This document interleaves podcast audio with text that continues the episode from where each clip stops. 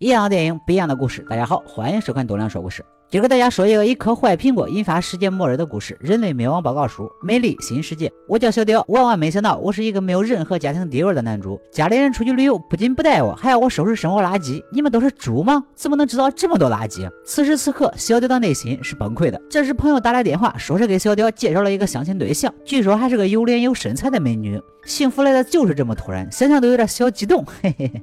我你妈这是什么玩意儿？小雕恶心的差点吐出来。为了早点见妹子，也只能忍了。装垃圾的时候，小雕看到地上有一个苹果，光鲜的外表下却是早已腐烂长毛的内里。换了身帅气的西装，终于要去见妹子了。把带有腐烂苹果的垃圾倒进垃圾桶，小雕不禁松了一口气。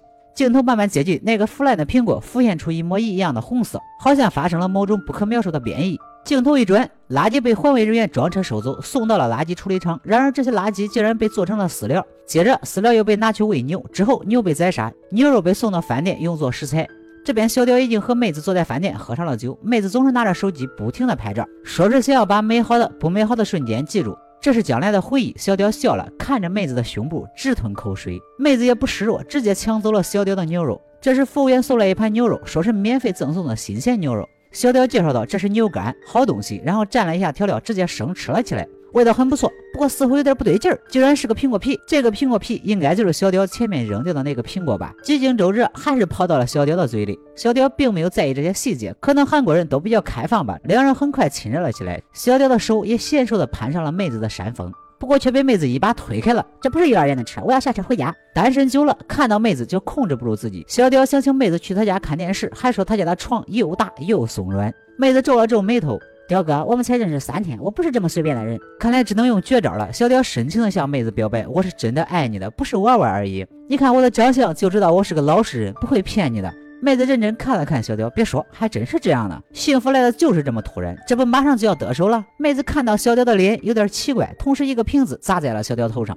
找死嘛！我锻炼多年的麒麟臂可不是闹着玩的，一山还有一山高。万万没想到小雕被吊打了，以后不准在公共场合秀恩爱，不然我见你一次打你一次。被未成年吊打让小雕感到屈辱，肾上腺素开始分泌，似乎有点不一样了，随手就干翻了两个未成年。可是妹子似乎被吓到了，拍了张照片就跑了。呸！真是晦气。然而唾液似乎慢慢融入了少年的皮肤。镜头一转，被苹果污染的牛肉大量流入市场，被更多的人大快朵颐。这边两个被打的未成年单身狗坐在公园里伤心落泪。一阵音乐传来，竟然还有人秀恩爱，真是书可忍，神不可忍。所以大家一定要记住，千万不要在公共场合秀恩爱。妹子坐在公交车上，也有点神志不清的感觉，下车呕吐了起来。那些吃了被污染牛肉的人们，也都开始出现了各种症状，变得暴躁不堪，极具攻击性。电视台也对这个现象发出了报道，专家认为这是一场变异的流感。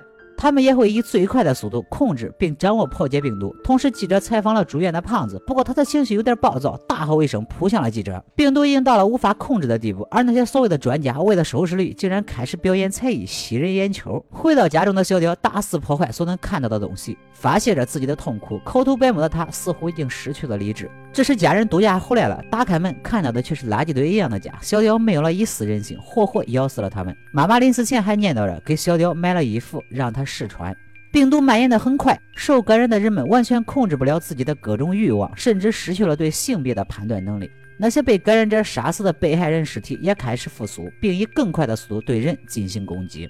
有专家分析，这可能是北朝鲜的阴谋。如果不尽快收手，为了维护世界和平，美国也不会袖手旁观。大街上，小屌遇到了同样被感染的妹子，两人漫无目的的在街上游走。妹子捡起了地上一个腐烂的苹果，递给小屌。那一瞬间，天地为之变色。小屌拿着苹果咬了下去，妹子拿出手机拍了一张照片。镜头慢慢抽离，影片到此结束。